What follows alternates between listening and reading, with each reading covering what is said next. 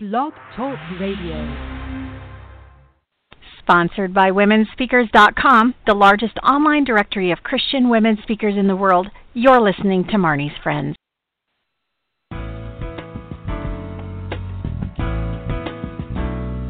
Welcome to Marnie's Friends, the online training show where experts share insights into aspects of life and leadership that take you from surviving to thriving ASAP. Right now, you are about to discover practical, doable success strategies to shorten your learning curve, increase your productivity, and skyrocket your delight in life. Be sure to thank today's guests by sharing this program via your favorite social media outlet and swing by Marnie.com and give me a shout out too.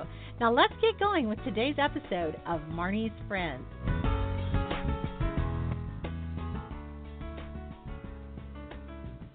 And hi, everybody. This is Marnie Swedberg. Welcome to another edition of Marnie's Friends. And we're going to be talking today about how to obtain maximum employee return on investment ROI. During this hour with our special guest today, Esther Hunter, you're going to discover how to ensure that each employee feels a sense of belonging, how to create and set the best type of atmosphere for ROI and have it permeate the whole organization a key to communicating your vision so others can understand and embrace it too, the one thing you and only you can do, why you must give space for creativity and how to do this in the work environment, the role of reciprocity in improved ROI. the two things you can do to increase value, and how to be the leaders that others want to follow. Esther Hunter, our guest today, is an inspirational speaker and author with over 15 years of experience igniting passion into her audiences and giving strategic leadership insight. She's gifted to encourage leaders to train innovators, and you can learn more about her over at womenspeakers.com. Welcome to you, Esther. Thank you so much. I'm excited to be with you, Marnie. Well, I'm excited to have you here too, and we're we're going to focus today, focus on on how to obtain maximum employee ROI. And you know, there's a big difference between um, employing people and maximizing their ROI. And like, yes. when did you when did you start thinking about something like that? Well, you know, because we we're talking about it from a biblical perspective, I'm always thinking along those lines, even as it relates to business. And when you think from a biblical perspective, God doesn't um, assign value to us just based upon what we do for Him, but it's based upon who we are. So when we talk about return on investment, that means that um, each person that comes on staff with you is actually an investment sown into your organization that God has made. And so um, Mm. that's when I kind of way to look started shifting my my concept about it. hmm Yeah, and for those of you who are listening who maybe don't hire people, but you have volunteer groups or whatever, all of this applies because it's just really any time that you're working with people who are reporting to you or, or under your leadership, this is the time when you have the opportunity to really make a, a difference in their lives and their experience. So let's dive in by talking first about how to ensure that everybody on your team feels a sense of belonging. Yeah, I, I think that's a great way um, place to start because when you think about when a person comes to your organization, if you could think about that new employee, that new staff member, um, one of the things that sets the pace for how they will feel about the organization moving forward is if they feel a sense of acceptance. And so, if they feel accepted, then that means that um, they will have a sense of belonging. Because if you accept me, that means I belong here. And so, in order to create that kind of atmosphere, I'm, I'm thinking about specifically in Proverbs where he says, God made everything with a place and a purpose. And so, if that person has been placed in the organization based upon their skill set, wherever they are placed, they're properly aligned. It's important to welcome them into that place and to uh, let them know that they're accepted. Um, Marnie, one of the things that I think about too, because we live in such a culturally diverse work, we have such a culturally diverse workforce now. It's very important um, for employers to do some research about the people that they're bringing into the organization. Um, have someone in the interview process do a thorough research about that person's culture because people perceive acceptance based upon the language that they understand. In other words, the cultural language that they understand. And so being um, uh, strategic about that and incorporating that insight into your integration process. Um, that's one of the biggest ways I think that a person can gain a sense of belonging. Can you give an example of that? Uh, yeah.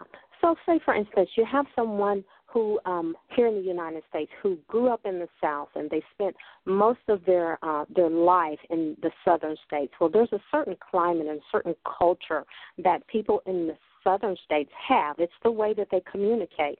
Um, it's the way that they show acceptance. It's the way that they show value. Um, one of the specific things is most places, if you go to states like Alabama and Georgia, Mississippi, and say you're walking along the sidewalk, if you walk past someone without saying hello, most of the time they think something's wrong. And so down south, you don't have to know a person to say hello to them and to be welcoming. But if you take that same person and you put them, say, in San Francisco or New York, and uh, that person from New York um, is not accustomed to, or from San Francisco is not accustomed to having someone that they don't know reach out to them in that way. Their defense is up. So the culture around them says, myself, I need to be more defensive. And so that's one of the things that you need to understand about the person that you're bringing into your organization. What makes up their cultural language? And how do they, how might they perceive acceptance? And so when you reach out, it's important to reach out and welcome them, but it should be um, very strategic and it should be in a way that you know what they would they would interpret that as acceptance. Mm. I was just working with one of our newer people today, and I was talking to her about the the learning curve when you have a new position when you're with a new company or whatever it just takes a little while to get your feet under you and you feel very um unstable, like almost on a boat mm-hmm. or something. Like oh, you know, like the ground yeah, keeps shifting yeah. underneath you, and you just wish you could settle it down and make it be okay. And I think just as a you know as a team leader or manager to to rec- to recognize that verbally to your new staff people that this is normal for you to you know to feel like this, and it's going to get so much easier. And even you know at our businesses, we I have a timeline for them where I can say you know uh, two weeks from now or two months from now, you're mm-hmm. going to feel completely confident doing this work, you know? And that kind of helps yes. them to put it in perspective. Yes, yes. And that is that is such a great point. Um, I think anytime a person is new in a place, it always helps if they have someone who kind of walks them through the organization, if you will, answers their questions and brings them on board excuse me, so that they feel like and they understand that the people around them aren't expecting them to know the culture of the place and to know how everything flows. But there's someone to help guide them and help walk them along that process. Some people might need a little bit more hand holding than others, um, but you you are great in saying that you give them um, a time frame in which they should expect to feel like, hey, this is my place, this is my spot. Yeah, it is. It's tough to be new. we were talking about that earlier. It stinks. It stinks to be new. All right. So let's talk about how uh, how a manager can can create and set a good atmosphere for ROI and have it really permeate the whole organization. you know, I love this. I love this particular point um, because I think how we perceive things as leaders that our perception has a way of filtering down the organization. So if a leader is is looking for the best way to set the atmosphere um, in the organization to to what they ideally would expect it to be, is they have to look for the good that's already happening in the organization and look for the good in their staff. If you look for the good, you'll find it. And mm-hmm. then the next step would be to verbalize that good that you've perceived. Tell the tell the staff members, um, you know, you're a fabulous team of people. You're you're an awesome group to work with. You show courage. You demonstrate loyalty, and so you have to verbalize the good that you see, and that tends to permeate the organization. What you say has so much power. In in in other words, what you say has the power to bring life or to bring death. And so if you mm-hmm. say that this organization is an excellent organization, we operate at optimal professionalism, we're courteous to, to each other, we show kindness, um, those are the ways that you set the atmosphere and that permeates your organization. And um, some practical ways I think to do that is, um, um, along with putting signage up in your office that reaffirms what you've spoken at staff meetings. These are things that should be said openly to the staff so that they can hear you um, talk about the good that you see in the organization and in them. Along with putting up signage, I think because we live in such a tech savvy world, it wouldn't hurt to send out text messages to the group, to group text messages, or whatever means uh, you use, whatever electronic means you use, by apps or whatever, to say to your staff, um, this is a great team of people. You work very well together. I love the synergy that we have. And so those are some practical ways. Hmm. I know one of the things that I am always doing when I bring in a new staff member is to say, to verbalize, I'm so excited to have you part of this team. It is an amazing team, and you're just going to just make it all that much better. And to just use words like team and part yes. of, uh, you know, what you what you model in those you know in those moments goes a long way. Mhm. You know, Marnie, I think I, I thinking specifically about a situation that I encountered um, as a speaker, and um, a gentleman that is he's a world renowned was a world renowned speaker, um, who I met and had an opportunity to engage with. And one of the things that stood out to me about him was that he was so approachable. I mean, he had has probably 40 best-selling books, New York Times best-selling books. Phenomenal person, but his his approachability, his his warmness, his smile, um, uh, the way that he reached out to me uh, spoke volumes to me. It was as if I had been mentored in that one moment for five, ten years by him because of how much he was mm. willing to impart to me. But he was very approachable. He was kind. Um, he he was very firm about certain things, but he was he was kind about it. And so I think that as a leader, the positive energy that we spread or the positive energy that we release speaks volumes about us and it speaks volumes about our organization. And any new staff person or a staff member that have been there long standing um, will begin to embrace that. And that's what they will demonstrate. And that's how it saturates the organization. It starts from leadership and it filters into the organization. It totally always does. You know, the buck stops here. That's the saying, and that's the that's the fact of it. And what you uh, what you do speaks louder than your words, and so make sure that you know that people are watching you all the time. The authenticity has to flow from the start to the finish with the leader. We're going to come right back and talk about the key to communicating your vision so others can understand and embrace it. And the one thing you and only you can do. We'll be right back.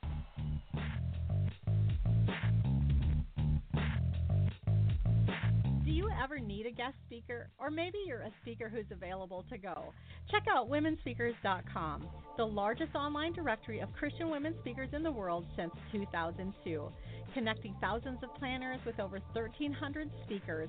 Speakers are available to you from every state, denomination, experience level, and fee range.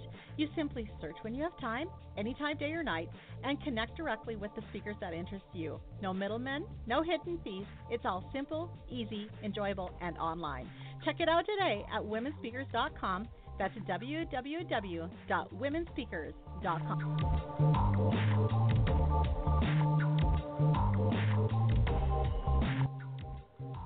Welcome back. This is Marnie, and of course, our guest today is one of our speakers over at womenspeakers.com. Our guest today is Esther Hunter, and you can find her profile there at womenspeakers.com. Esther, let's go ahead and talk about the key to communicating your vision. And this is really so important because it's one thing to be very clear about where you want to go and how you want to do it. It's a whole other thing to have others want to help you, want to get on board and really help you achieve that goal. So let's talk about how to help create that vision for others. Yes. I think, um, as you said, clarity is very important, but I think one of the key things um, that helps you to communicate that is your passion. If you're passionate about it, if you passionately articulate your vision, if you passionately articulate what you expect, um, what you perceive has to be articulated in such a passionate way that your passion becomes contagious. and then your staff will in turn become passionate about fulfilling their part to make it happen. And so clarity is great, clarity is important, but that clarity has to come across in such a passionate way that you're moving in a direction and you want to take everybody with you there. And so passion mm. is, is a powerful, powerful part of that. Mm.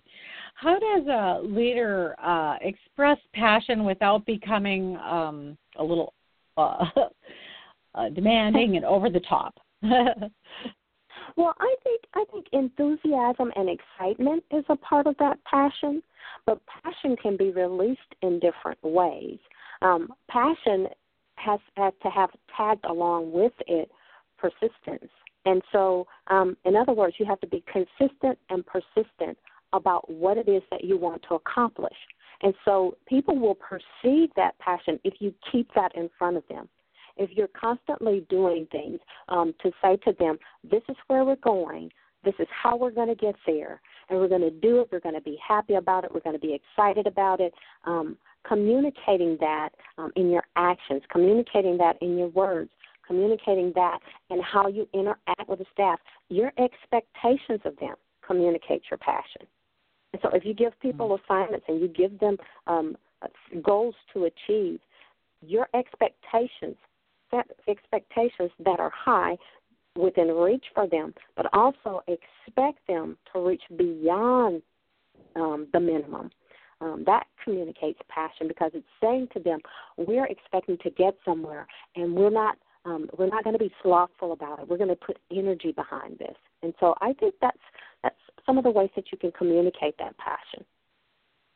Mm. It seems to me too that um, the the message needs to be woven in multiple times, multiple ways. Um, yeah. Uh, so we're doing this, and uh, years ago I I read a study, and I don't know where it was, but years ago I read the study that if you use the word because, people are like way more likely to do what you ask them to do than if you just tell right. them what to do. And so when you mm-hmm. when you have a clear vision and you know how to communicate it, then you're always going to be putting a because on. So I'd like you to do this and have it done by this time because and then you're going to weave your vision and your mission back into that for them so that they can understand how this actually helps.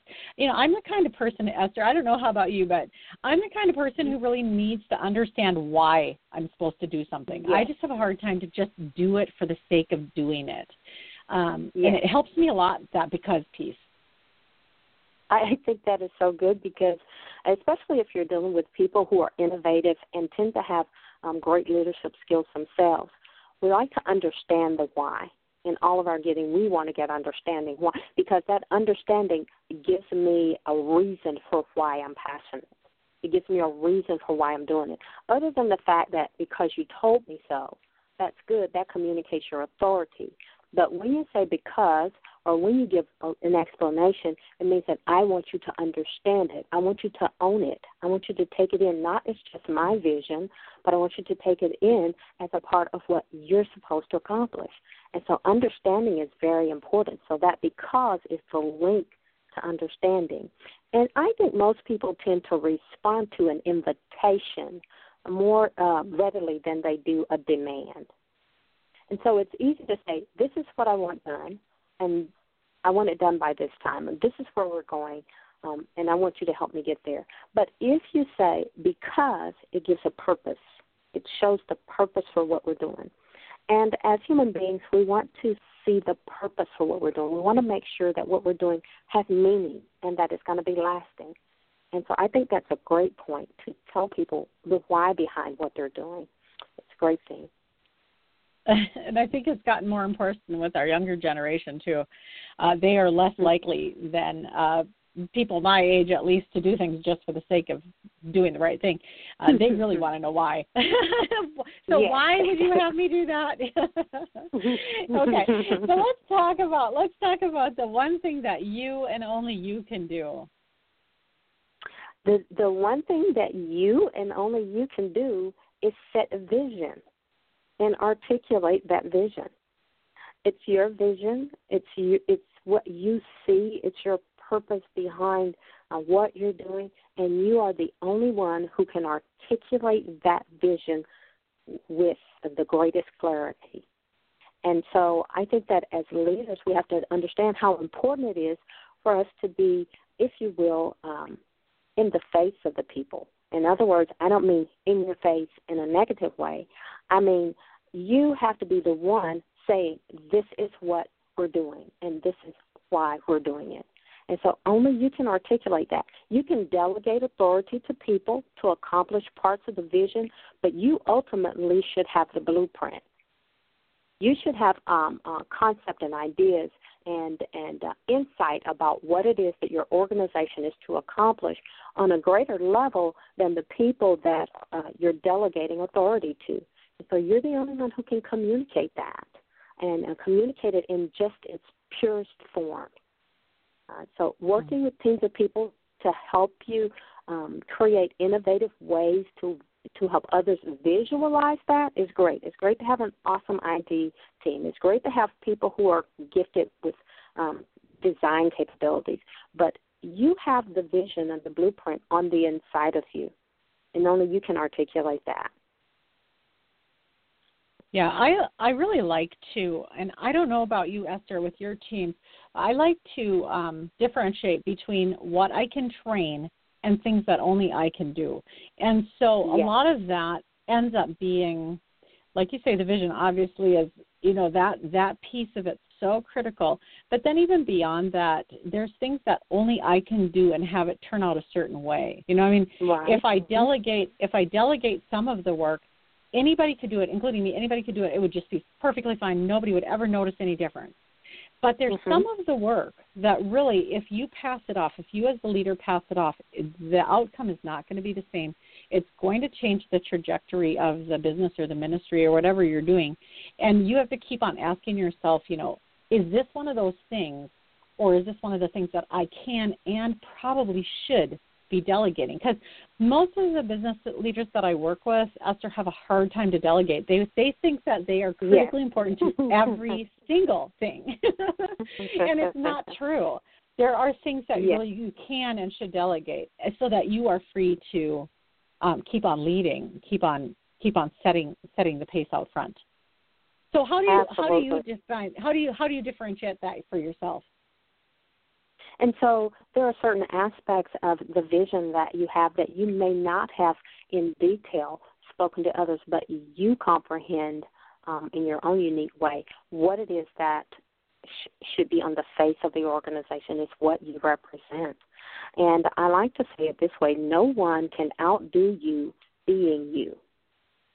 And mm-hmm. so you have to look at all of the different aspects of your business, of, of your organization or ministry, and see those things that pull it all together and look at it look at it from a perspective of could someone else represent what I see in this particular aspect of it just as well as I can or or you know at that level. And if the answer is no, that means that's something only you can do.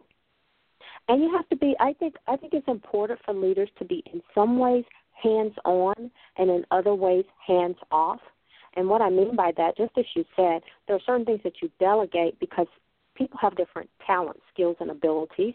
We are not all encompassing as leaders. No one has it all. And so that's why we connect and we network and we form teams, is because each person brings a part of what it takes to make it happen. But looking at it from the perspective of could, could someone else stand in this place and articulate what I see?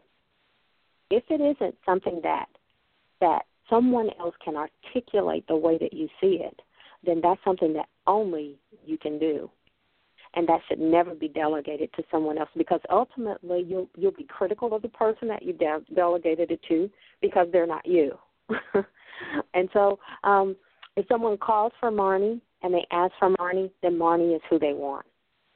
On the other hand, if they call for Esther and they ask for Esther, Esther's who they want, and they've uh, they've looked at the different aspects of what you bring, and they decide this is what I need. And so, as a leader, you have to look at the different aspects of what um, makes your organization work, and and understand that you are the only one who fits in that spot, whatever it might be. And it's different for different groups. It's different for different organizations and different ministries.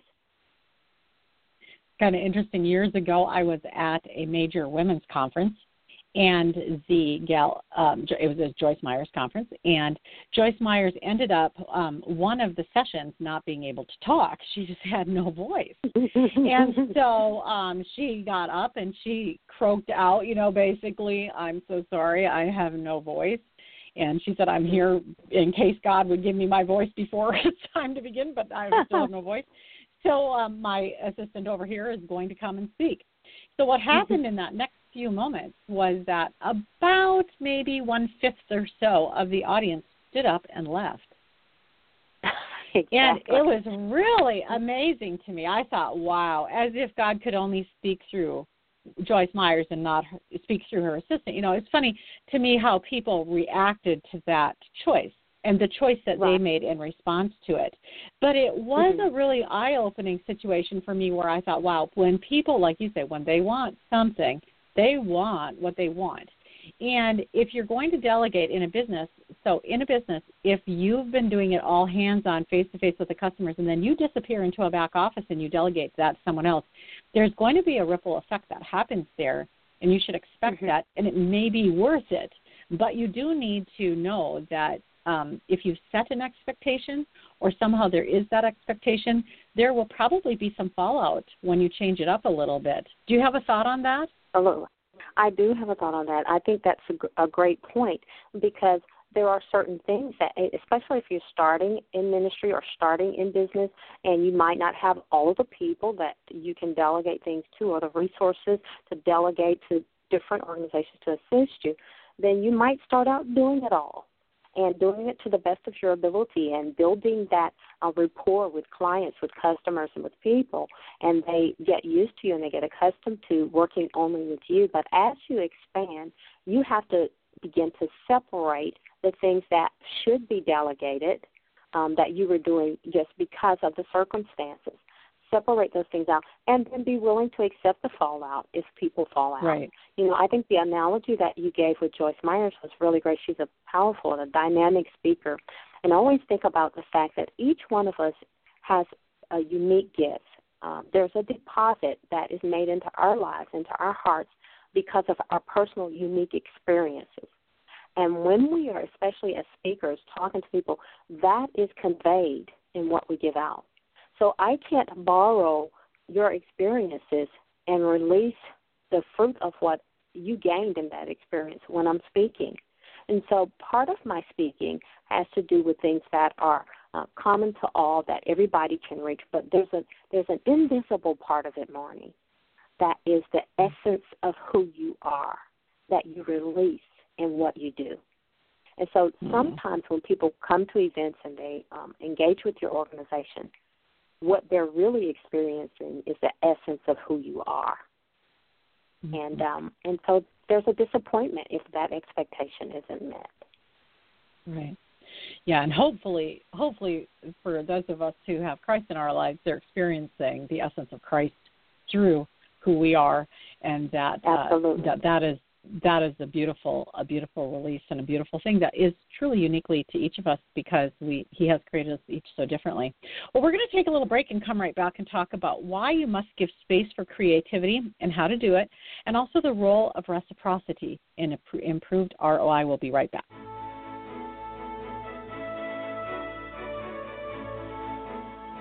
Are you ready to experience your best life possible and share biblical success principles with others? Register for the SPI Coach Certification Program today. SPI, or SPI, stands for Success Principles Intensive. It's a six hour online program that equips you to fully comprehend and train biblical success principles. You can check it out today over at Marnie.com. It's available as part of the mentorship program, or you can buy it as a standalone certification program. Learn more now at Marnie.com. That's M A R N I E.com.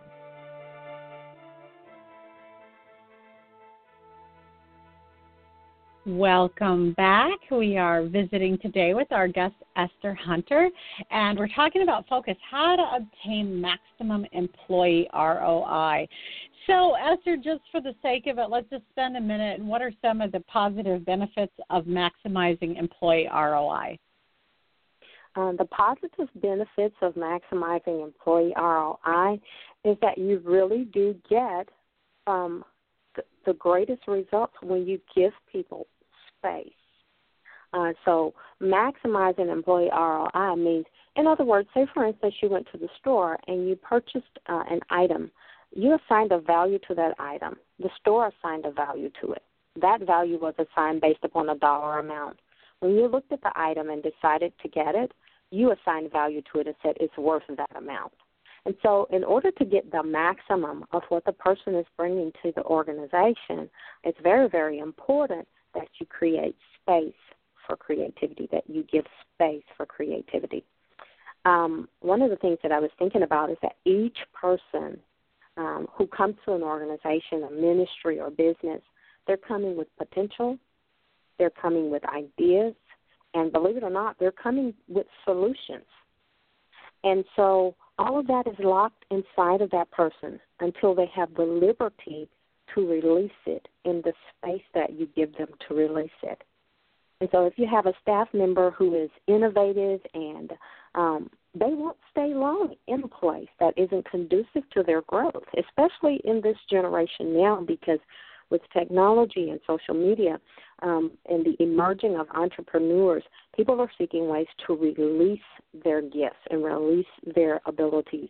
Um, because as as as creatures of of uh, of uh, inspiration and people who have gifts and talents, we don't want to be limited in a world that shows us limitless possibilities. So within the context of our organizations, it's important that leaders create space, give people the opportunity to demonstrate their potential uh, within the guidelines of what your organization is about. And so I, I think sometimes, too, I would like to say this morning that a lot of times as leaders, leaders tend to seek to harness the talents uh, of the people that come to work for them. But if we seek to release their talents and expect them to bring solutions, because that's why you hired them. You hired them to be the solution to a certain part of what you're trying to accomplish.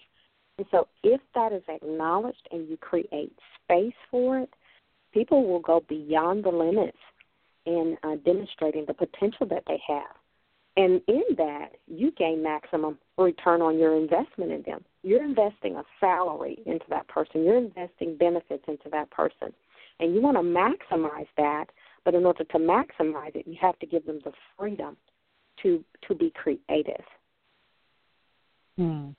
That's really good. I really like the phrase um, "release versus harness talents." That's such a, you know, and and it's really uh, you, unless you really think about it, you don't you don't really realize that there's a big difference there, but there's a huge difference there. And I like yeah. to use the phrase um, with my teams, I like to use the phrase, I want to empower you to succeed. So, what that means is that the parameters are very clear, the timelines are very clear, the, uh, you know, uh, the you know expenses you can, you can spend this much is very clear uh, so that somebody actually has the opportunity to succeed one of the worst things that we can do for especially a new person or someone in a new position is to say you know we really want to just release you to to um you, know share your ideas and potential with everybody and then slam down the first four they give us because it was over budget. It was, you know, really. I mean, you know, it's so mm-hmm. it's it's like the worst of both worlds. Now the person gets really excited, and then of course you can't do it that way because they had no idea what the parameters were. So what is a what is a healthy way to communicate parameters while allowing someone to really um, pursue their potential and share their ideas? I think one of the best things to do is to have those parameters already set up uh, before the person comes into the position so that, that those parameters would be set regardless of who the person is filling the position. So if you have the, the parameters, if you have the budget set, if you have whatever your parameters are for that particular position, have it set, but then the how to's of fulfilling that goal that you've given them, that's where the flexibility comes in because each one of us is different and we process things differently. And so each staff member is going to come and they're going to bring their skills. They, they might bring their same, uh, you might have two people who have the same level of education, uh, have the same um, number of years of experience doing something, but the how to of accomplishing what you want to accomplish will be done differently because they're two unique, different people. So when you bring a person into a position, it's the how to's that you have to be flexible with and not just have yeah. your mind set on you have to do it this way in order for it to be effective. Um, because then you'll yeah. find that a person might be able to do that, but you wouldn't get the maximum potential out of them if you gave them freedom. Mm. Yeah, and then I think the other thing too is to recognize that different people do have different skill sets coming in, uh, gift, different gifts and talents, and to go ahead and recognize, oh, okay, this is maybe um, this is maybe not uh, where you want to be spending your time all the time. And, and some people honestly can't see that they don't have a gift or talent, and that that makes that particular thing a little trickier. But if you can if you can get people into the right positions, um, I think it was Wes Stafford when he was in charge of compassion. He had told us that what he had learned was that if you could get the right person into the right position, that mm-hmm. you almost all of your problems go away. But if you are trying to get you know this wonderful person into a position that they can't do that they aren't equipped to do it's just really a nightmare and it makes it really painful for everybody on the team as well as for you know the person themselves. It just always feels bad like a misfit. Or like yes, they're always yes. in trouble. Yes misery. Yeah nothing like that's someone... like the last thing you want to do at work all the time is feel miserable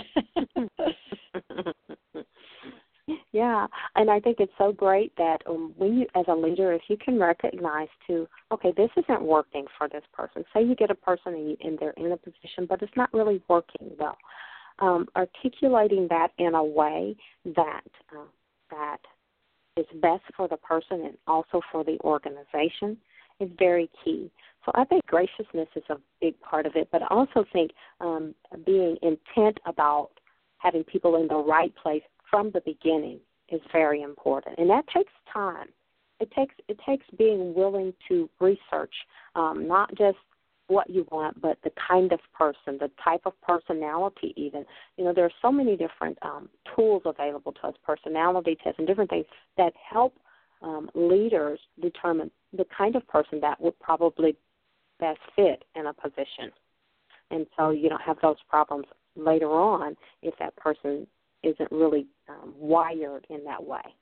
So important. I, know with our with our retail store, it took us a long time to figure out who we really needed, and what we needed was a person who was really almost OCD. I mean, just really, really, really detail oriented. And when we found those people, that worked so well. And when we hired people who were, you know, more fun and laid back and you know, roll, you know, all going people, please, uh, it just didn't work. And so, you know, it takes a while sometimes to figure those things out. Yes, yes, and I and mm. I think um, it's great. Yeah, that's a great, great point. Hmm.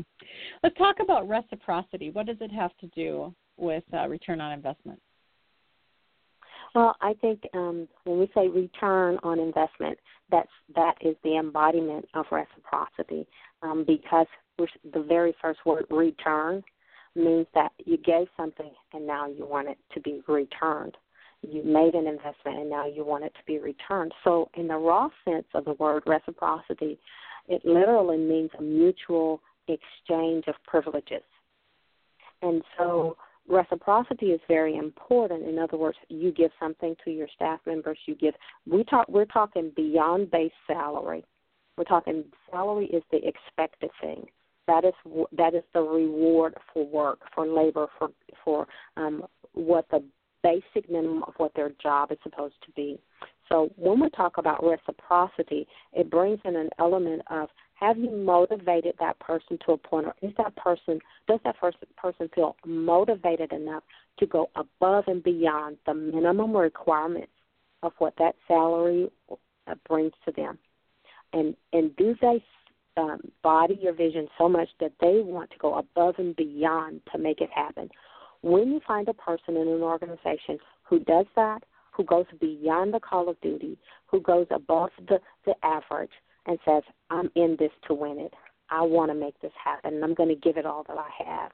and that person goes above and beyond, then there should be a mutual exchange of privileges given to that person, some benefits that come to that, because that's how the reciprocity works. It's not just one sided. It means that if I expect people to come up beyond minimum, and I should be willing that when they do, to reciprocate by by investing benefits into them, um, mm-hmm. doing things that that are meaningful to that person, um, to show them that you appreciate them.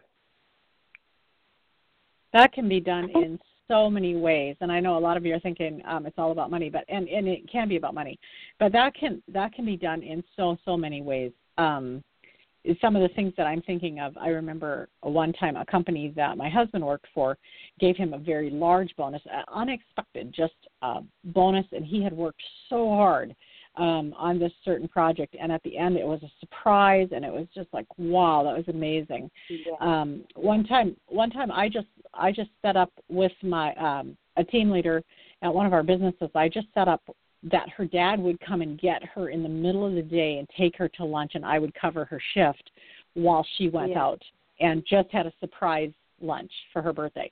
Oh. So, you know, I mean, you could do this in many, many ways. It doesn't always have to be money, but the fact the fact is like you're saying there has to be and, and I think it has to be motivated by gratitude by like I am so grateful for this.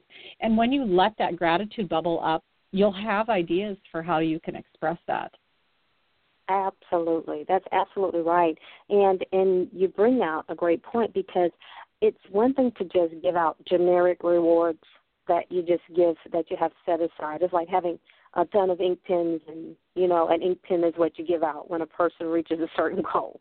It's kind of a generic thing, but the personalization of the reward makes it even more special and it serves in turn to even motivate that person further beyond just accomplishing one task, but it now becomes a goal for them to always achieve beyond what the minimum expectations are and it, it frees them um, to. It's nothing like um, someone in authority over you showing you how much they value you. And so the the the detailedness of how you reward is very very important. Hmm. I remember the first time I recognized uh, that that works both ways. Um, my words of encouragement were very important, but also my words of uh, uh, reprimand were also very important. And uh, I, re- I remember realizing, oh, this is this is different now than it was when I was a coworker. Um, this is this is felt very differently. you know, you can't just say it and have it received the same way when you're the boss. You know, you have to be very careful in how you say it. But of course, on the plus side, when you give when you give a kudos or a compliment, it's taken more intensely as well, and that's really good. I was thinking about uh, something I'd heard years ago was that the first time you receive a gift of a certain type, you are surprised and delighted. The second time you receive that same gift, you are excited and happy. The third time, you kind of begin to expect it and so yeah. you want to you you want to be careful that when you're setting up these um, these incentives or these rewards that you don't get into the situation where your your people feel like okay well i got it twice now. I, i'll probably always get this on the 15th of the month from now on. It shouldn't be something like that. Um, that's the paycheck. So you want to you want to change things up a little bit. And and like you said you know the more the more personalized it can be the better. And of course bosses are always busy and it's hard to do that. But if you can if you can you can and you should Yes, and I think that even makes for, like you mentioned, when you when you have to reprimand, when you have to correct, if you've shown appreciation, people tend to receive correction better. They tend to receive oh, so redirection, true. and they they receive it better because the it it depersonalizes it, if you will. It means that you're correcting a behavior or you're correcting um, uh, something that wasn't in alignment with the vision, but the person still feels accepted and valued, and so they're they're willing to uh, receive the correction uh, much better if that's already established. And I think pacing yourself, as you said, reaffirming that, pacing yourself, pacing how you issue out rewards is very very important. Um, that's that's all great stuff. Great stuff. Hmm. Well, we're going to take a little break and come back for the two things you can do to increase value and also how to be the leader that others want to follow. We'll be right back.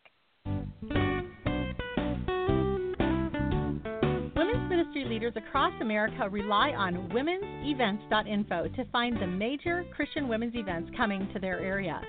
Womensevents.info is the only online directory of its kind featuring all the upcoming major Christian women's events.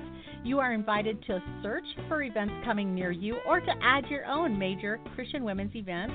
Everything's easy and accessible over at womensevents.info. That's www.womensevents.info.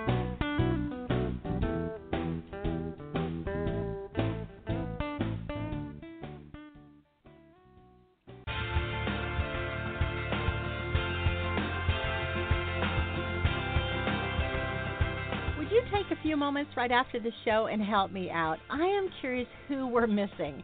So, for example, do you know of any speaker who is missing from womenspeakers.com?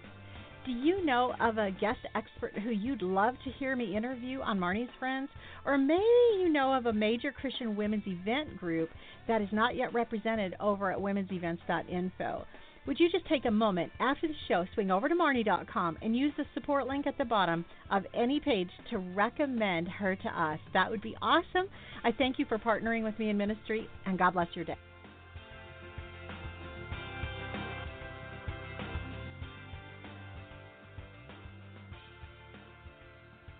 Welcome back. We're gearing up for the last segment here on Focus How to Obtain Maximum Employee ROI with our special guest today, Esther Hunter of WomenSpeakers.com. Esther, let's talk about the two things a leader can do to increase ROI.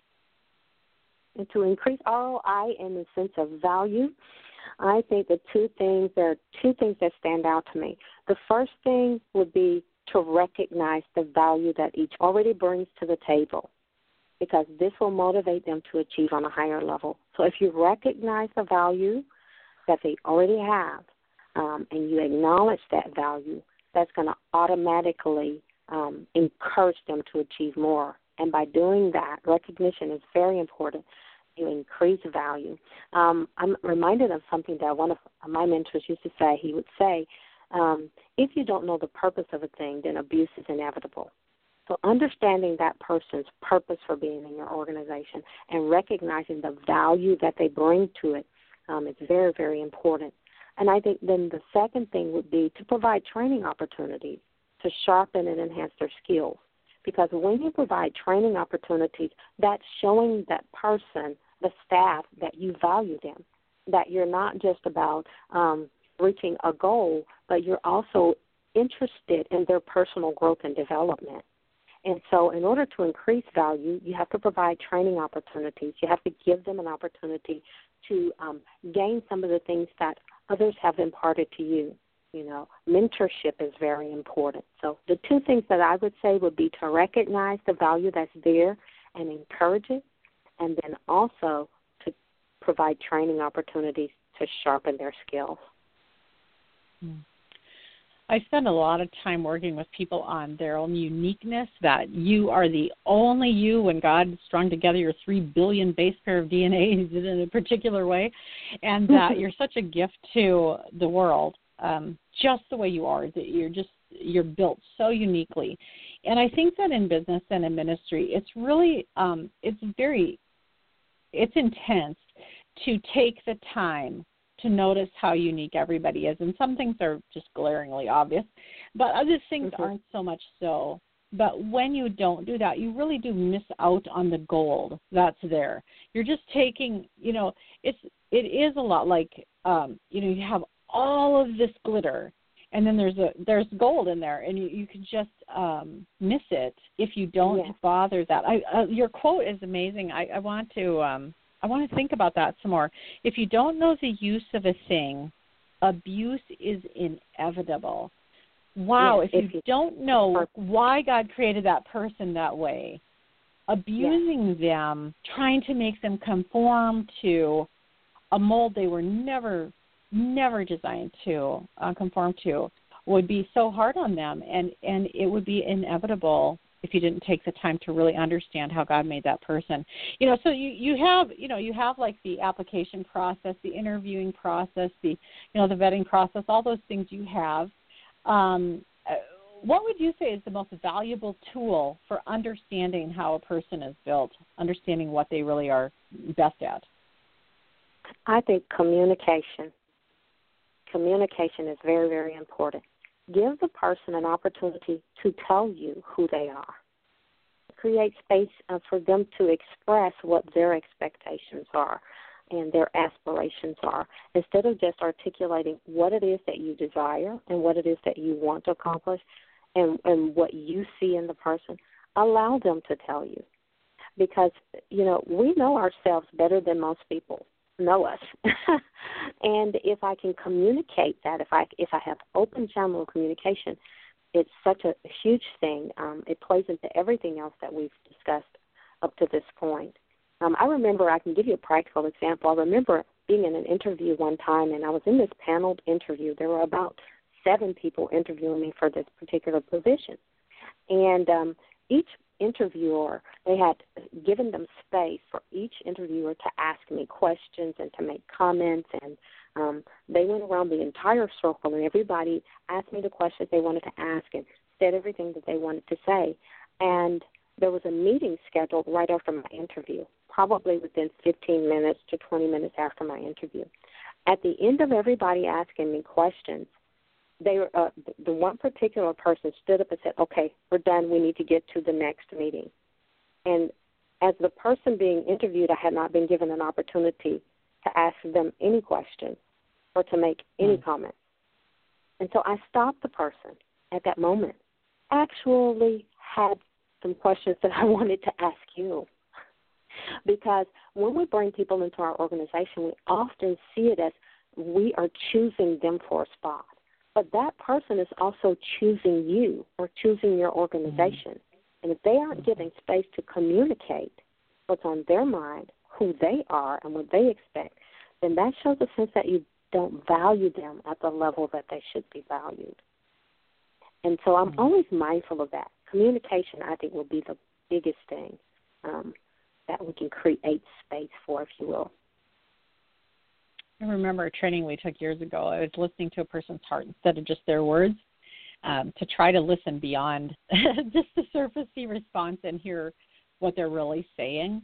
And I, I've been noticing on LinkedIn, um, just like earlier this week, I've seen several articles posted just recently about kind of alternative questions to ask people instead of what are your three best strengths and what are your three greatest weaknesses? You know, you know all these generic ones. But a lot of it is about story. It's been interesting to me that um, it comes back to story. And if you can get a person to tell you a story, you really do hear a lot more of their heart than you do when they're giving you a list. And it, it triggers it triggers a response from a different part of the brain, and you're able to really see a little more deeply into that person. And so I love that communicating for the intention and for the motivation of best um, best understanding. Person may or may not be a good fit for your organization, and even for people you already have in there. So how do you how do you become the leader that people want to follow? then you show them what you expect from them by demonstrating that to them. so if you expect um, professional well tempered team, then you have to demonstrate professionalism and even temperedness and even temperament um, in tough, tough situations. You know, you have to reject passivity and, and be bold. Um, yeah, be appreciative. You know, I think those are key things that you have to do as a leader. If you if you want something from people, the best way is to lead by example. If you expect integrity, if you expect honesty, if you expect timeliness, you have to demonstrate that um, to the people because that communicates your expectation on a very practical level. And so I think you have to realize that you didn't just uh, come into the place, but you represent the place as a leader. And so by mm-hmm. you being the, the, the main representation of the organization, then leadership by example only works and I'm reminded of something, a phrase that I heard many years ago, is that people see you before they hear you most of the time. And so you may have a staff person, um, a new staff person, or someone who's been in the organization for a while, or in the ministry, or whatever it is that you have going, who who are watching you, and they're they're watching you for the purpose of observing what this organization really is all about. And so, if you're if you're a person who tends to be impatient and um, demanding, then that uh, that projects to the people, especially the leaders under you, that this is the manner in which you want them to behave.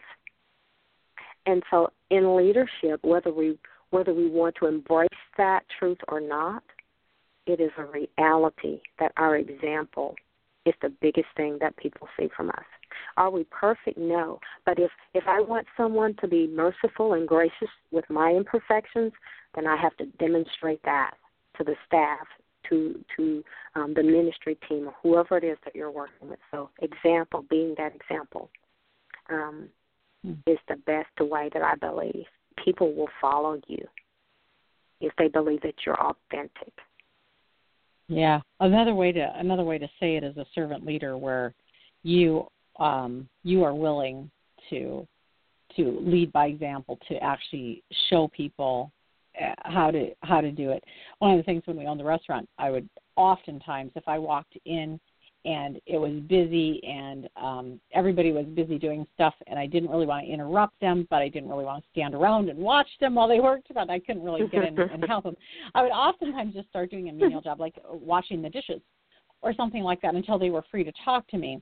And one of the things that it really modeled it was it just modeled my willingness to do whatever I was asking them to do. I was willing to do it. I couldn't always do it and still run the business, but I was willing to do it. And um, it, it it is that type of a that type of a willingness that people are looking for that you're not just always going to be bossing them around but that you're also willing and you understand what it takes to do that work and that um, it's reasonable that it's reasonable work. And i think the other thing is earlier too you know um, we talked about you know finding out who the person is. People want to follow a leader who's really going to bring out the best in them and it's not yeah. going to be torture. Yeah. It, it, you know, it might be hard work, like training for the Olympics is hard work, but the coaches there are bringing out the best in the person instead of having them do work that they can't possibly succeed at. You know, and I think it's just a lot there.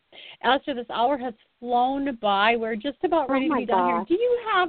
I know. Do you have a Do you have a closing thought or maybe a, a favorite Bible verse that you have for life?